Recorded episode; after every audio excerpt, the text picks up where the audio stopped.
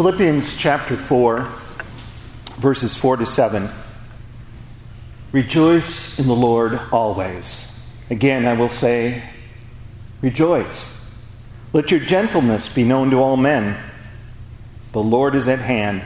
Be anxious for nothing, but in everything by prayer and supplication with thanksgiving. Let your requests be made known to God. And the peace of God, which surpasses all understanding, will guard your hearts and minds through Christ Jesus.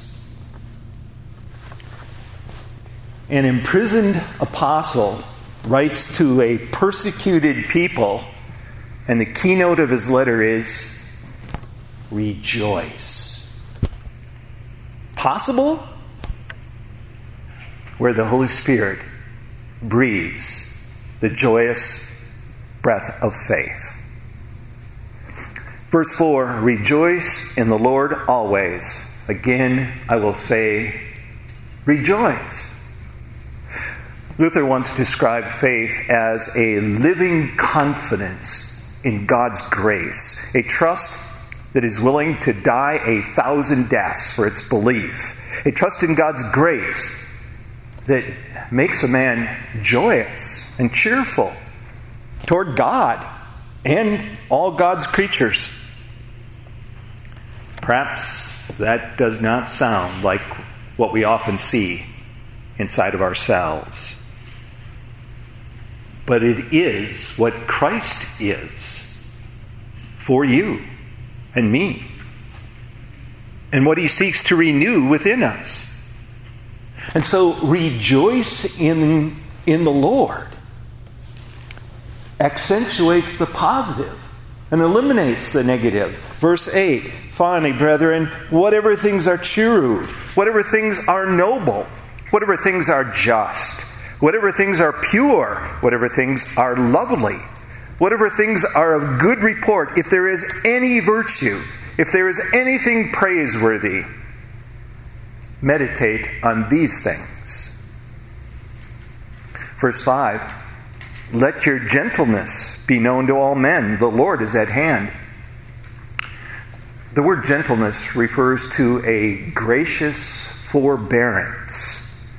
In the secular Greek, it was used for a nobleman that was so secure in his position that he was lifted above the competitive scramble of selfishly this selfishly cruel world and so was extremely generous with his possessions his kindness was raining down blessings on all those around him.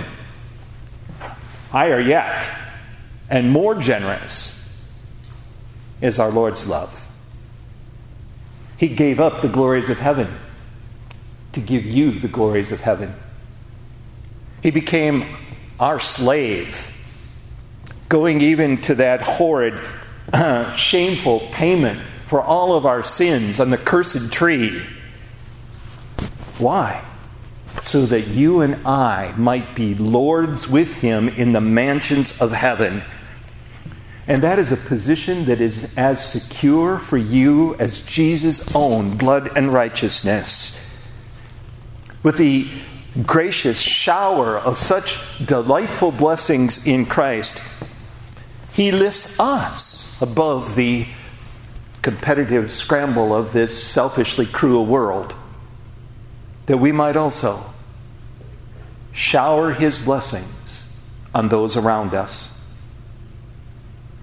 Verse 6 Be anxious for nothing. Hey, relax.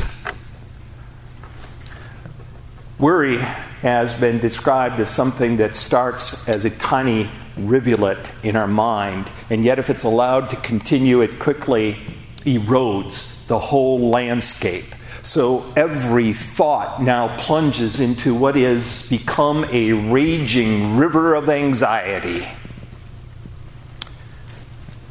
Jesus demonstrates in Matthew 6 that this kind of worry erodes our values and priorities. It changes our focus and it destroys our peace. And yet, how often we're like the lady that walked up to the service counter in a department store. I need to return this and get one that works.